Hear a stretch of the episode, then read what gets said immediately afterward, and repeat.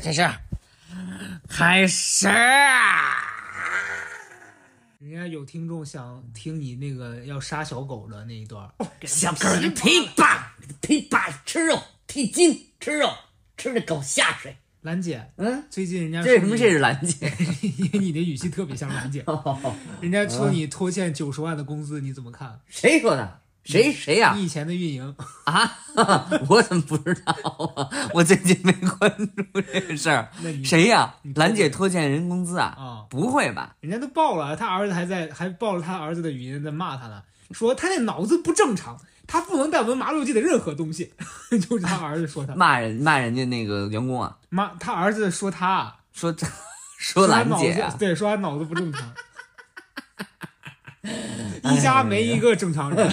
我昨天见了一个我的朋友，我朋友说，我一开始一直以为曹德胜是个疯子，嗯，但我最近听了一些你们的播客，嗯，我觉得他是一个有读过书的人，当然了呀，表示对你的认可。掏钱吧，掏钱吧。咱们读书，咱我读那么些书，我现在也没赚回来呀。所以现在咱们就只不过你要能听出我读书来，你就还钱。那这一期咱们先回复几个这个朋友们在评论区的问题。，对，第一个问题就是你读书能不能把钱挣回来？不能，显然是对不，能。其实可以告诉你很难啊。你看我没有任何一句白说的废话。我刚才说了这个读书这个问题，你看你正好读多，就是我们有一个粉丝，好家伙发了得这得有两三千字吧，这评论，发里边你也不用一个字一个字念，大概跟大家说一下他的情况吧。他的问题就是，我是最近才听你们节目，觉得真的很放松，很棒。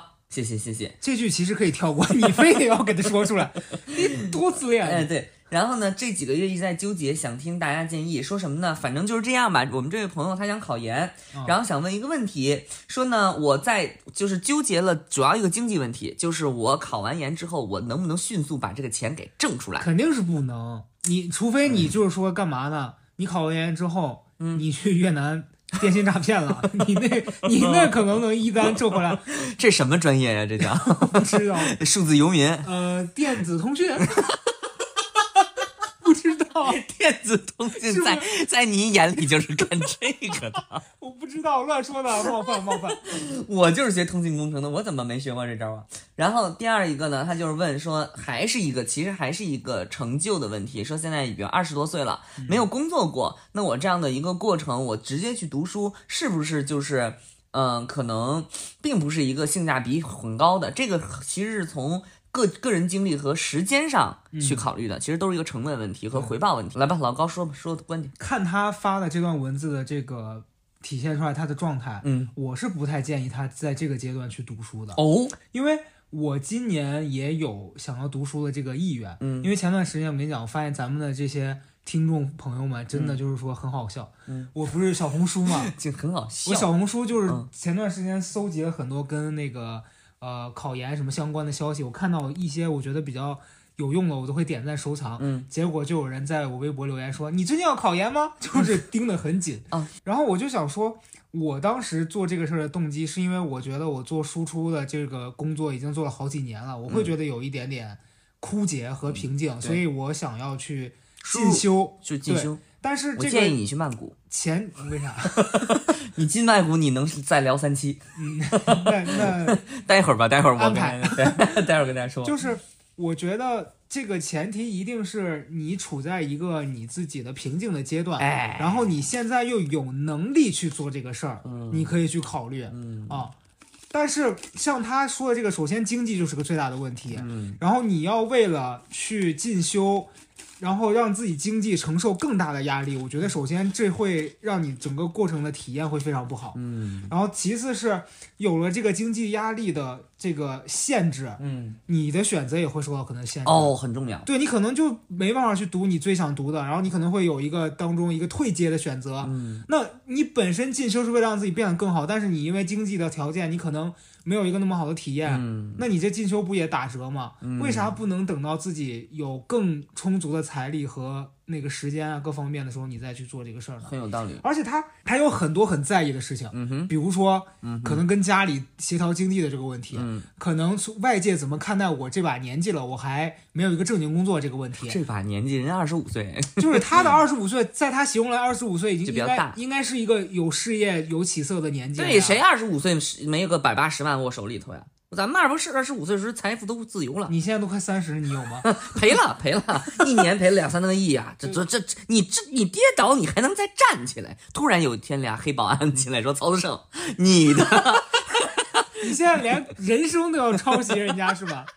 兰姐兰姐，连兰姐有麻六记可被黑保安抢，你有什么？我我们家那小区啊，原来是我，现在变成回迁房了。把你大舅抬走，还有你妈那五百斤大米全都抬走。对对对对，你接着说，你接着说。所以我觉得他，我这位朋友，我建议是你可以先确定你自己想干什么。嗯就如果你现在有一个对想做的事情，嗯哼，你觉得你现在读书是为了更能有效的接近你那个事儿，我觉得你不如先把读书这个事儿放一放一边儿，嗯看看你自己能怎么样的嗯直接接触到你想做的这个事儿，嗯哼，然后。读书是另外一一个方法，因为他你读了书也不一定能立刻去做这个事儿。嗯。啊、我是这么觉得。我觉得你说的很有道理，而且你说的这个道理跟我最近认识的一位人工智能 回答的如出一辙。谁呀、拆的这 Chat GPT，对对对，我在这个 我在这个网上啊问了他一下啊，问了他一下，他大概意思跟老高说的一样，是不是你就是你啊？是不是你啊？黑进我系统，你是同学这通信工程，你电信诈骗完了因，为我想跟大家说，其实这个 Chat Chat GPT 啊，它根本不是人工智能，就是你他。就是雇了一堆我们这种写不出来书的，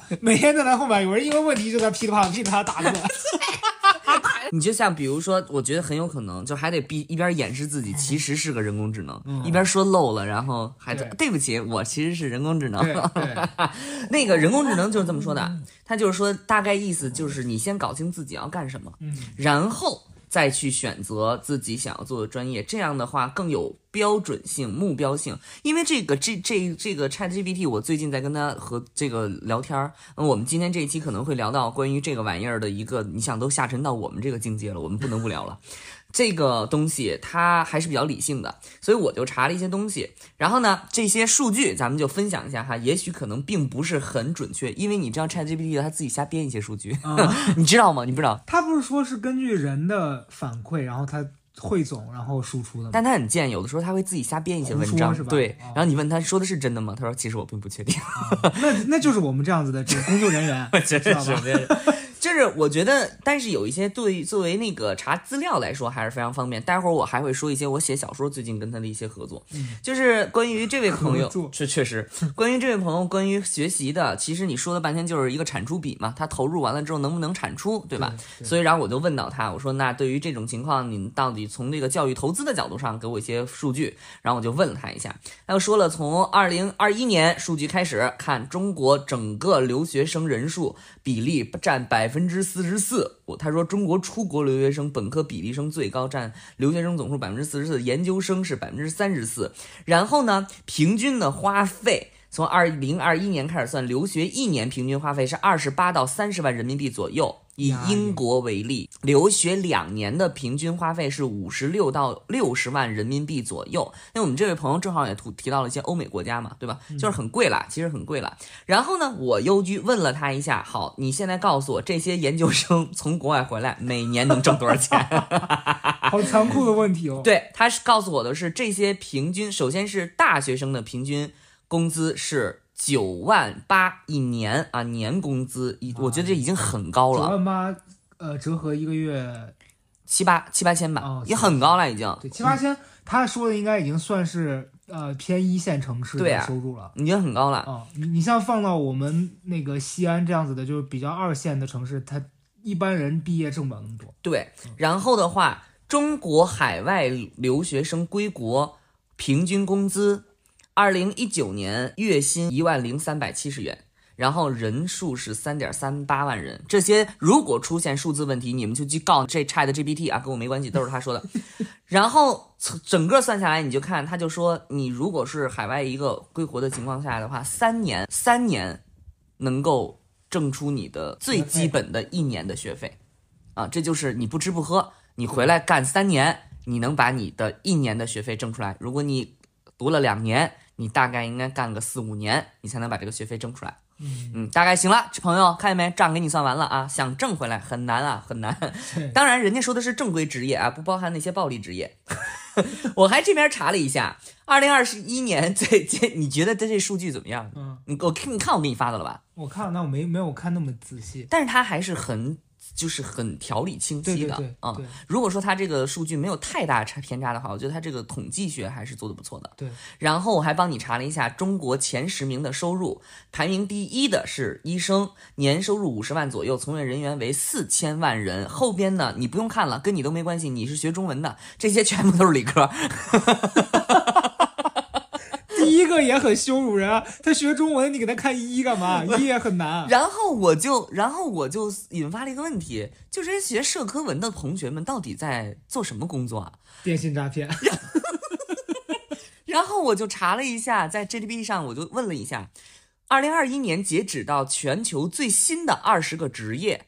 网络安全分析师、人工智能工程师、无人驾驶驾驶员、数据科学家无人、驾驶为什么还需要驾驶员？无人机驾驶员。哦，我估计他就是我不在车上，啊，但是我在那个游戏厅里、倍儿倍儿厅里。就像我们那个 Chat GPT 回复人家对一样，以为是人工智能，那其实实藏在那个课桌下面。以后那个 PSP 那个 Switch，、嗯就其实你以为在玩，其实你在开车。哦，嗯，对，然后那司机那那个就在那儿哇瞎飞。你看过那个什么雷神还是什么那电影嗯是吧？是雷神吧？还是复仇者联盟啊？就是有一个有一个文明，他们开战舰出去追他，嗯，然后其实他们是在玩游戏，就是像游戏一样，你记得吧？？以后就是这样就。跟还有跟那个无敌破坏王一样，你以你以为你玩那游戏它就是个游戏，代码，嗯，结果它里面那是有生命的。对，以后那路上那车全都是十二三岁小孩儿在那儿开，嗯 家里边儿然后以后魔方大厦里面有一集，那家人大家长都被送去上幼儿园，小孩儿同时世界。哎，录到这一期我已经跟你一样完全疯了。彻底疯了。朋友们，哎，那个这个 GPT 告诉我们了啊，反正这二十个新兴专业只有一个不是理科生，叫做养老护理师。听起来也是一个又苦又累的工作。所以，哎，我就我确实有帮他认真问了，然后在这个 GPT 上得到的答案就是社科学的方面的从业人员的就业方向，基本上趋近于像媒体、新闻、心理、公益，嗯，就这些，看到没有？心理、公益，呃，我我要说到心理，我最近也是查了一些这方面的。其实你要去做一个咨询师，比如说你前期的投入和你的回报也是很不成正比的。嗯，因为我最近在小红书上看到很多什么北师大还有北大的那个已经受过这个硕士培训的这个这些成熟的咨询师，一个小时有的也才收两三百，因为他还在前期的比较这个培训的阶段，嗯，但是他们的前期投入，学费很高的，嗯光你考上北师大这个研，学费三年就要十九万八。嗯，然后还不包括你在这个学费之外，你还要接受什么督导、各种的课程的学习。反正我看过最夸张的一个人说，前期学下来已经花了六十万了。哎，你知道我今天就是又是在什么的时候又听到声音，又听到声音了，啊一句话特别简单，啊再光鲜的行业，它再光鲜的身份，它也有可能不挣钱。对呀、因为你知道为什么？因为我就是最近在跟这个人工智能打交道，我发现它的效率非常高，然后它给我传达出来的这些统计啊，包括什么这些非常高，就让我不免产生一些。怀疑和反思，就是我们原来觉得必须要通过一些高等教育才能训练出来的能力，未来是不是真的必须得要每一个人都具有，他才能领到那份工资？嗯你明你明白我意思吗？就比如说我我还专门去查了关于这位朋友说的考研，我就我就在想，为什么那么多人要考研？我就问他，然后他给我的回复，我当时觉得很道理，就是比如说对于数据统计、嗯问题分析。深行业深耕和信息搜索以及资源渠道，这些可能是作为研究生比本科生更强势的地方。但是你发现这几点全部都在人工智能当中，它都不是问题。嗯，只要你学会用这个工具，你搜索它有巨大的搜索引擎，你分析它帮你分析，然后数据它帮你做的非常清楚，表格什么之类的。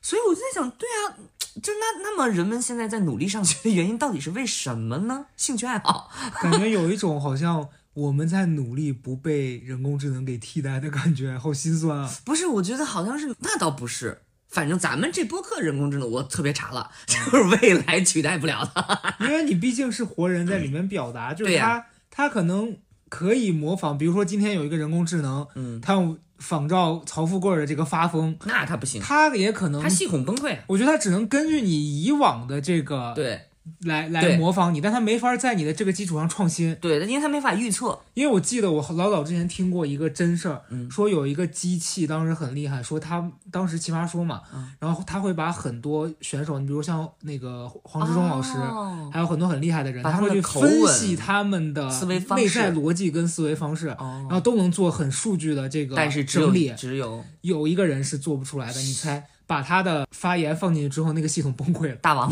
No no no no no，哦，崩系统崩溃。那个谁，那个那个超，那个什么超，超，真的是，我当时觉得哇，因为就是他毫他的那个发言是没有逻辑的，这他其实有，但他有不是，，但他不是正常的他不是统计，学逻辑。对，他是一套就是在自己的那个对呃怎么讲，他在他自己的范围里面非常行云流水的，对，但是你让正常人去理解他那个逻辑是很跳的，没错，你就是关于这个点，你说的特别对。这个 GPT，我跟他在过程当中，这个这个人工智能，我跟他聊的时候，我最大的感受就是，他要基于一个相对稳定的思维方式和逻辑。然后我就在说什么是逻辑呢？我就去查了一下，我什么都能问他。那逻辑这个东西，它是要推理的，它要依照前面的东西按照一个顺序去推理的，嗯前因后果什么之类的。但是你看，有些比如像你说的欧阳超这个这种选手哈，嗯我觉得他也属于那种就是感知派，嗯我想到哪儿是哪儿，他甚至不是想，他是感觉到哪儿就到哪儿。嗯就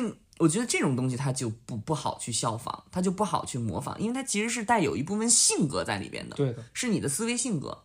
然后我就去查了一下这个未来的一些啊。即将被淘汰的、越来越没有必要性的职业，排名第一的就是传统出版业。哎，还好我在这个行业没做出什么成绩对，，传统图书管理员，哦然后传统的呃什么计量员、打字员等等之类的，包括线上的服务人员都会在这个名单当中。我觉得这几个是大家能想到的会被替代的，嗯，因为我从我上大学的时候，我就不理解图书管理员存在的意义，图书管理员存在意义就是自己在那看书不花钱啊。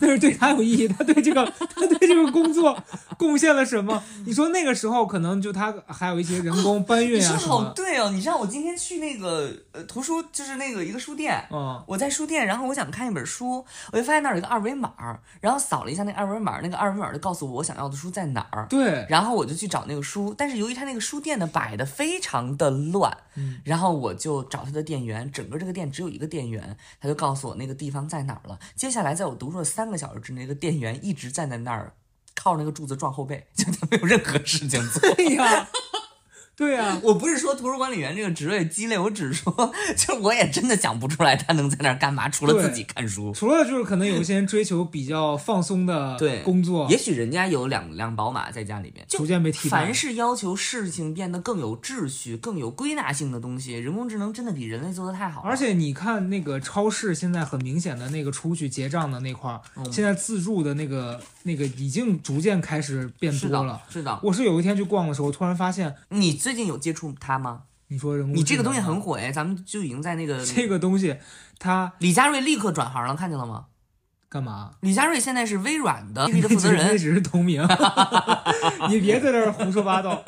最开始 Chat GPT，你知道我这 GPT 我是怎么知道的？嗯，是我姑父发给我的。你姑父有一天我早上，我姑父给我发说，这个你要关注一下。真的得关注，嗯，你你得了解一下。我发现我姑父好好时尚、好哦 fashion 好 in。注就是 二线城市一线人，对，就是我那所以后来你关注了吗？我就是大概每次大家转发，我会了解一下他最近又干嘛了，然后就知道他很厉害，嗯他很前沿，他数据收集的非常之广泛。但是别的，你你像你还跟他有一些他关键是，道德标准很高。对你像你说人家那是，我没说，你那你说你的词，我就直接问了，人家人我把高阿成原来公众号里用过的词汇 输到那个 chat 里边，那 chat 直接告诉我，首先这个词我认为它具有侮辱性，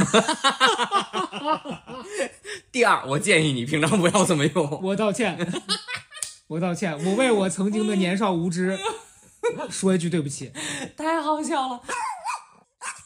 你迟早被人工智能取代，就你这一出，你知道吧？就你这一出，你迟早的，我告诉你，以后那机器小狗不吃不拉，比你又省钱又省气儿，而且不不叫唤一下你，你小心吧啊！机器小狗来了啊！机器小狗，还问了，我还问了冉高明，作为一个带货主播，语言能力特别强，但是每天抱怨自己不挣钱，那个那个 Chat 说了。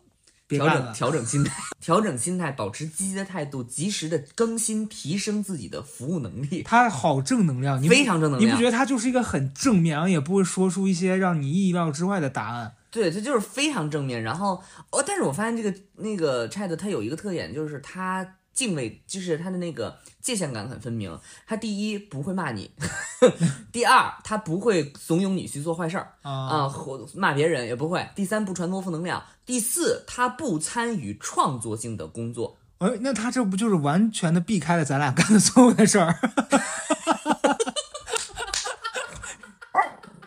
你说是不是？我觉得可能我们俩不能被这个 Chat 取代，就是他做的事儿，我们全都不做，我们全 全都不做。对我们做的事儿，他明令禁止。然后就创作这件事情，我觉得它应该是作为一个人工智能的，就是红线吧。就是它不是说它不能做，而是说规定他不许做，因为他说我是一个搜索类的语言引擎，我不能做创作性的工作。哦但是你知道它有一个特别有趣的地方，啊你给他打，请你假设自己是一个小说家。啊，你现在推理这位小说家会写什么样的故事，明白他就给你写出来了。哦，所以他就是不能接受他来写，但是他可以服务你假扮另外一个人。其实他是有这个能力的，你理解我意思吗？明白他是不能够做人了人要做的事儿，也就是说，在这个开发者眼里，就是创作应该是人类最后的尊严了。明白。天哪！嗯，就相当于李佳瑞说：“我接受绝对的真实，我这个人是不能去动脸的。但你今天跟他说，你现在假装自己是个要去试戏的演员，你现在必须整容。”李佳瑞马上躺床上，那针就往他鼻子里面插呀。你 这你这一出，GPT 评价了，这 GTP 具有侮辱性具有侮辱性，对于女性的不尊重。首先，我们要尊重她的任何决定。对不起，对不起，李佳瑞，对不起女性，太好笑了。我冒犯了。所以，所以这些我觉得都很有意思。最近在那什么，然后你不是平常自己也写故事对吧？嗯因为我看就各行各业现在大家都会跟他有一些交互。然后我最近有两个例子，一个是就是我的搞舞台设计的朋友，嗯，他会让他去分析一些那个戏剧，然后他就给你分析的头头是道，基本上可以说超，我真的觉得超过了百分之九十的大学生的水平。嗯，就是写作能力和分析能力，因为主要是因为他有巨大强大的阅读基础量，嗯，所以他肯定写的就是非常顺，而且他写的东西，当然这个我刚才说了，这个 Chat 他经常编，就是你问他这个文献到底靠不靠谱，他说给你我不确定。给你发来四个网址，一个都打不开，哦然后全部都是他编的，经常是这样。然后除此以外，我就是说写小说嘛，我最近有一些素材想要再通通过查，巨快，而他给我讲的特别明白，嗯，他真的给我讲的特别清楚。我觉得这个就是因为我最近想写一个科幻小说，那个设定就是说那个女的让太阳一照，然后怀孕了。哦，大概这个意思吧。反正我就问我说什么样的射线会影响人的基因，他就给我叭叭叭列举了三个。然后我说那好，我的小说要求是什么？我要求它有一定的想象空间和视觉需求。你现在告诉我这三种射线哪一种可能会改变地面上观测太阳的形状，并且给我方案，他就立刻给我写了三个，说什么样的原因可能会改变，但是本质上不会改变。你有可能是因为另外的原因而改变，你可以想，你可以考虑加入你的小说当中。哇，他好厉害、啊！非常清晰。然后我立刻就把思路梳理清楚了。我发现查阅、学习、检索就非常强大。嗯，然后就是这样，所以你你有小说可以找他写吗？我目前没有啊。你只能问他为什么五年还没写出来。对，然后他跟我说建议调整创作方向，对，就是他给你写的。我决定了，我今年也开始写科幻小说。所以这个我觉得真的很厉害。然后我真的是不禁的在思考，我今天这两天一直在想，就是如果他能够做这么多的事情，我做的工作会不会被他取代？你说编剧吗？还是带货以及主播？对，还好这两个都不会。我觉得你做的就是，我觉得首先啊，就是创作性的工作，你像小说还有编剧这类的，因为机器一定是会搜集很多的数据，然后基于这些基础之上创作一个可能逻辑很完整的作品。嗯，但我觉得人跟他的区别就在于。人很多意识是自己都发现不了的，嗯所以你通过创作这件事儿，可能是能写出来一个你最初完全没有想到的这样一个东西。哦，但是我觉得机器跟人的差别就在这儿，嗯，它会把所有的东西算得非常的恰到好处，但是它可能少的就是那一点让你意料之外的是的设计。是的，但人就是为什么大家会追求说那个心流的那个状态嘛？你看那个曹宁，心流就是我吧？心流是什么？你是不入流。你看曹曹宁的名字曹福楼。啊，曹福楼，，flow 就是那个福心，楼拜嘛，他是文学创作者。不是啊，不是。啊，他说的是 flow，就是那个心流的那个英文单词。所谓的心流，就是你在做一件事情的时候，你沉浸其中，就是那个《头脑特工队》里还是哪儿，就是怂嘛，从从心啊，差不多了重新。你可以这样理解了，反正就是你在那个状态当下，你是忘我的，然后你有一种我被这个东西带着走，然后听起来有点明啊，就是有点有点灵异啊，被这东西带它有一点那个感觉哦，所以我觉得。你知道人是能产生这个状态，但我觉得机器可能不太行，肯定不行，因为它没有对性格。对，所以好多作品创作出来的那个美妙之处就在于人也不知道人会创作一个什么东西出来。得要有灵魂，对就是这个东西人得有灵魂。对，然后你带货吧，嗯，怎么讲呢？大家好好多可能买这个东西未必是冲着这个对，东西本身。还是得有你的性格。对，可能今天冉高明，我会因为冉高明在卖这个东西，我来买一点儿。但这个东西你如果说是张兰在卖，我可能未必会买。对对，还是有这个。你说的特别对。嗯，你知道我又就是又在想什么吗？嗯，我真的每天都大脑里叽里呱啦就在产出你，脑子里面有个 chat，这真的一直在产出。你说的这个，我就在想是什么呢？就是你我们作为个人，我自身性格的特征，还有我的表达方式的特征是什么？嗯那个东西得要把它加强，就不会太恐慌。因为我看到有很多很多人担心自己的什么什么之类的，我真的确实在讲，就比如说他写代码什么的，他真的替代性非常强。然后紧急的哎那个 Chat 四的研发。被很多很多的著名科学家联名抵制，就说马上这个东西要 stop，因为它继续下去，它迅迅速升级，它会快速升级，它指数升级嘛，它升级的很快了之后，你会发现太多太多的工作岗位有可能被它瞬间取代，嗯那你就会引起引起非常大的社会问题。对，然后，但是我在想我自己的时候，所以我就在想我自己到底会不会什么之类的。我发现，当然了，取决于咱们本身在这个行业当中没有做出什么成就啊、也就是说被取代了，也就是说社会少开个一万块钱的工资，就没啥没啥没啥损失哈。所以就是对，但是点就在于说，我觉得。包括今天我路过一个花儿店，我会发现那个花儿插的特好看，嗯，然后你会觉得插的那个花儿哈，它固然有技巧，但它一定有人这个人的审美，对对这个人的审美，这个人的性格对，他为什么把这个几个花儿搭配起来？就是他偏向于艺术创作那种，还还是创作性的。我会发现，哎，我就在想说，那个如果这么一个花店老板，他能够找到一百个或者一千个就欣赏他这个门类的客户，他也可以自力更生了。嗯就是这玩意儿，就像咖啡店也是，因为我原来有一个那个做公益的导演，他就回深圳开了一咖啡店，嗯然后他那咖啡店也做的有，就是很有自己的调子，然后他就服务那很少的一部分人，他也能把这个坚持下来，而且他做的非常好，而且他还挣钱，而且他还挣的钱要比上班的多。嗯，我就发现，就这种事情，就是你有自己的想法在里边儿，你有自己的表达在里边儿，这样的好像就不会特别的害怕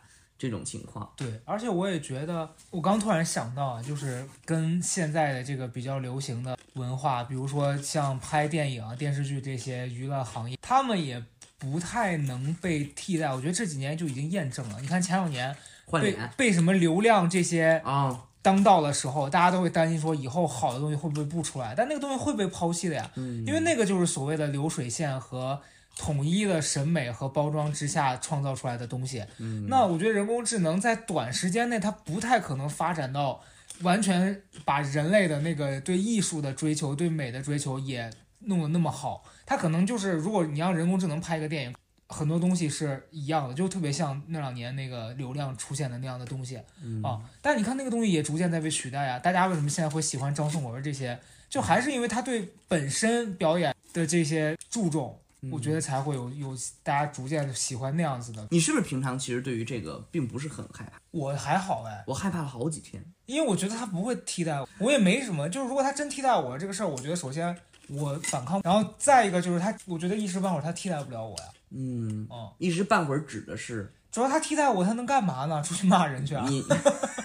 一时半会儿，你可想清楚，咱们六十五岁退休，还有四十年，还有三十五年呢。三十五年。啊。嗯，你想想现在发展这么快，三十二、三十三年。啊，三十三年。现在发展这么快，啊，没准三年之后他直接把退休金都领走，那不行，咱必须得把他那机砸了。咱就像那个，就是英国当时做那叫什么工业革命去砸那个织布机的工人一样，咱俩录完这期就去加入那帮科学家的那个抵制，咱们去，人家排名第一，马斯克，人家咱俩凭什么呀？对，咱俩在那干什么？接受，然后但是又惶恐。你像我自己使用的时候就很纠结，嗯，我又担心助长你期怕，把它喂肥了，对它它反噬你我又害怕把它就是对，就是就像叮咚买菜一样。啊。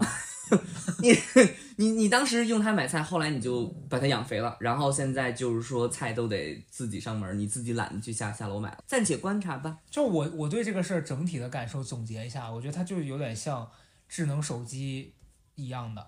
就当年你在用诺基亚的时候，你肯定也想不到，后来未来有一天手机会发展成啊，你可以用它干那么多事儿，足不出户的可以买机票干嘛？当年诺诺基亚干不了这些，等到那一天这个东西要来临的时候，谁也没法阻挡的，嗯，然后你就只能接受。我觉得这一切就是俩字儿：臣服吧。太好了，怎么会？你现在听到你的这个观点是全网最消极的，最消极的。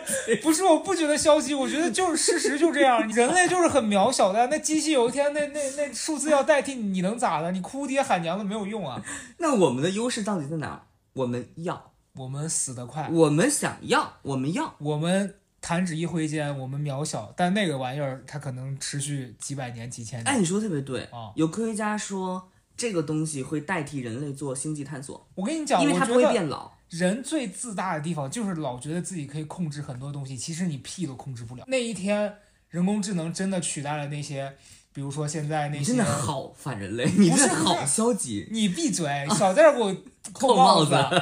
我要说的是，有一天它真的发展到它可以替代很多人工去做的东西的时候，嗯，那那些人可能会因此发展出新的技能，干别的去。哦，如果它这个东西，比如说我现在做播客，嗯有一天 Chat 可以代替我来做这个播客了，嗯，可能我就要想办法去做别的事情了。嗯就跟前两年我做公众号，这两年公众号不好了，我自己个人对这个东西的兴趣也逐渐减退，嗯那我就不花这么多时间在创作公众号上了。就像那个查理的巧克力工厂，嗯，是吗？是那个电影吗？我没看过。查理的巧克力工，哎，不是查理，是有一个电影，就他爸爸是那个工厂的员工，然后突然那个工厂变成机械化了，啊、后来爸爸变成修机器的人了。对呀、你就你你总得改变嘛。那我可不能去修人工智能啊！我跟人工智能天天聊天，我我启发他，你现在也天天跟他在聊啊，但是是他在帮助我呀，不是我在服务他呀。回头你就服务他呀。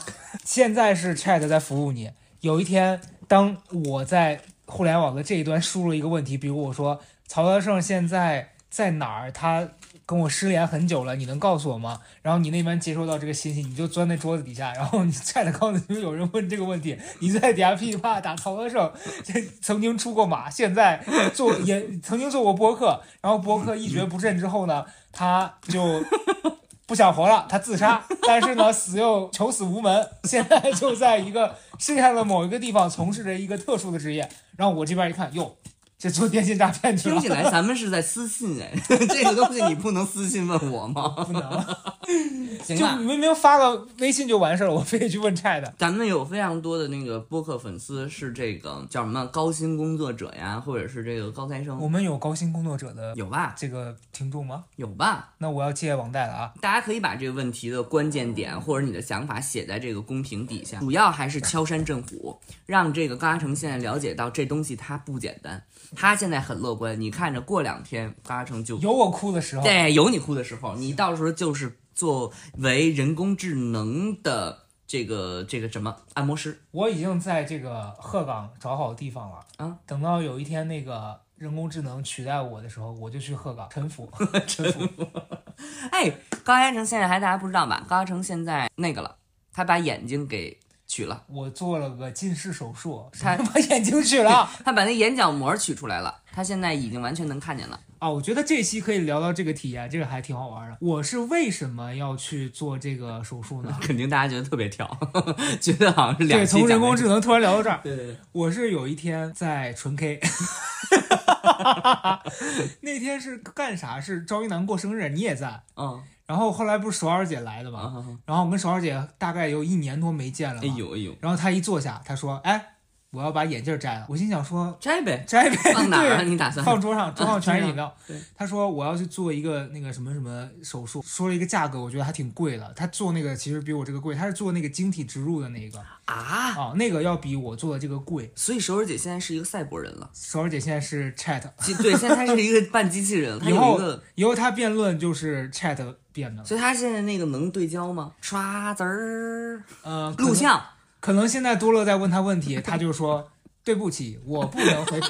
首尔姐回头自己骂你，哎呦，嘎在这想儿胡说，了。没有，就是他跟我说，然后我当时听了那个植入的价格之后，我觉得有点贵。然后我当时想，嗯，为啥要摘眼镜呢？好像也没有一个非摘不可的原因。结果这个事儿就无形当中在我心里种下了一个种子。那你这发芽也太快了。隔了两天，我跟几个以前的同事，我陪他们去看演出嘛。嗯。然后在路上的时候，我就跟他讲，我说首尔姐那天推荐我那个，但我觉得有点贵。然后那个朋友说说，那你可以做做我这个叫全飞秒，哦，你知道吧？是的，啊，然后他就他也会做，他给你做的。他不是我这朋友做过，他就已经恢复的很好了。他跟我说，就是这个地方呃是一个德国的这种私立的这种技术医院，嗯然后说做手术的都是德德国老头，用词非常不礼貌，说人家德国老头，嗯然后说德国老头做的过程也不疼，然后完了恢复也很顺利。，因为是激光打你的眼角膜，对而眼角膜是没有痛感的。哦，你？知道吗？我当时不知道。我全都知道。然后我就说，那我去咨询一下。嗯然后他当天把微信推给我，第二天就约了这个检查的时间。嗯然后我去检查完，我当天就交了钱。你还啊这么快？快丢子轮吗？你太快了吧！对，一不做二不休嘛。你太快了，人家这到时候那德国老先生，我猜我猜你很耐，我猜我猜不。翻译一下，这就是说你这个教太快了，真是钱中国人钱好赚啊！没有。然后，然后，然后我就我我我就那个去那儿检查，检查完之后交了钱，然后我们就约了一个时间要去做。然后做的那天，他因为跟我说说先生，你做的那天你是不能开车的哦。我心想我也没车，没车然后说最好你找个人陪你，如果找不着人，我们可以到时候那天帮你叫一个车。然后我就这么好，对，然后我就找李佳瑞，嗯因为李佳瑞说他也想做，但后来一听价格，李佳瑞说那我陪你去吧。然后那天做手术的时候也很好笑，嗯我跟李佳瑞我们碰到了一家子奇葩，全都去做。就是他那一家是这样子的，呃，姐姐、弟弟加姐夫和弟弟的这个女朋友，还有一个司机，这一家子呢穿着一身的名牌，就是里面的 T 恤是 GUCCI，外面套的外套是 LV，然后裤子是 Dolce Gabbana，嗯，然后这个鞋上又是大 LV，就全就一一家人都这样我。懂，我懂名牌代言人。对，然后我我俩坐那儿的时候，李佳瑞就给我发微信说：“你看他们一家子。”我俩就反正就是这个嘴贱的毛病，去那儿都嚼舌根。嚼舌根。然后呢，他那个弟弟啊，我目测至少在二十岁朝上了，嗯，但是呢，我俩发现他是个大巨婴。大巨婴怎么说呢？失禁，就你完全能看到这个人没有一点自理能力，而且他啊是在发脾气，他特别像《千与千寻》里面那个婴儿。一般人做完可能眼睛会有点不舒服嘛，但是他但他的不舒服是用愤怒来表现的，他就在那儿锤子眼睛。发脾气，就在那边就说烦死了，都是你们让我来做。然后我跟李佳瑞，我俩看的一愣一愣，我俩说想说 hello。然后呢，最绝的是他那个姐姐。就是完全是哄婴儿哦，就在哄他，就说什么，你看那人家都做了嘛，人家都没喊，然后说你你你乖，你检查，等一会儿出来人家都走了，就剩你在这儿了。我当时说，我说这不是我家人在我幼儿园时期会用来哄我的话，我们就觉得说哇哦，怎么这么大的人就他姐姐是不是代购啊？不，这他姐姐是有提成那种导购啊，不是他真姐，关键都做完了呀，是不是管她叫姐来的呀？可能就是你管李佳瑞叫的那种姐。没有，明显是真的有血缘关系的姐。哦然后他那女朋友呢，也是完全在旁边，就像一个侍女，你知道吧？站在那儿也不敢坐下，全全程替他拿拿东西跑前跑后的。天哪！就他们那一家子，我跟李佳瑞我俩看的就是你知道吧，叹为观止。就你刚刚整个这一大段，嗯，这个 Chat 五都替代不了，嚼舌根真的。我们我觉得怎么我们对这一家人的这个评判，还有这个描述，以及你的绘声绘色欲加之罪和这个绘声绘色 Chat，它更新到十五，它都代替不了。真的代替不了，所以我告诉大家，为什么我不恐慌？因为咱们有这个咱们个嘴贱。本钱。哎呀，真不，这期太跳跃了。对，前边讲了这么多的焦虑，后边一个故事马上就前面讲 Chat 给带给我们的焦虑，嗯，后面讲我们带给这个世界的恶意。完全 不会被替代。最后，我们还是给这些朋友一个建议吧。哎，就但是咱们这一期竟然讲了三个话题，嗯，第一个是回答了人家上学的问题，对第二个是讲了这个我最近跟人工智能流行的这些并知识，对，第三一个就是你自己的这一这一番例证，说我不会被人工智能取代。我当然不会被它取代，因为我觉得我在跟进这个时下潮流的这个环节上，其实一一直是有一些些迟缓的。没有吧？你花钱一点儿都不一点儿都不迟缓我，花钱是不迟缓，但是我在更新换代我的这个知识内存就是因为它这软件儿它免费，它要是七千八百八十八，我已经买了你 你把我说的完全就是个赔钱货。就是我觉得我对这些东西的天然感兴趣的这个程度本身是比较低的，但是由于我现在做的这个工作呢，我又不能不去了解这些。嗯你像昨天你发那个在群里面，嗯，李佳瑞第一反应说这啥呀？啥呀？啊这啥呀？这啥呀？但是我我会有一种恐慌感，是我如果不去了解这个，我会被抛弃。因为你媒体人，嗯，所以我觉得我可能会被抛弃，就哪怕我不做到这个精通，但我多少得了解一点吧。解一下，对，然后我就发现，了解之后，你觉得有些东西是没办法的，就是当这个东西它是一个大事的时候，你作为人，你在这个中间就是很渺小，是你只能想想自己能发挥自己什么作用，让自己的价值相对变得再更长一点。嗯，但如果它要有替代你的那一天，你只能去转身找更适合你去做的事儿。嗯这真的是我真实的想法啊。你这部分想法会被替代，因为太正能量了。哦，嗯，你还是得要走那个路线。那我就说，不是给他砸了，哦咱把那研发那玩意儿的人给他做掉。真的很黑暗，好几千人呢。对不起，我收回，我收回。在我们录完这一期节目之后不久几天，这个 Chat GPT 呢就大面积的开始封号。我们看到亚洲很多的这个号都集体的被封了，原因还并没有说。这个我就是说一个预想到有这么一天了啊！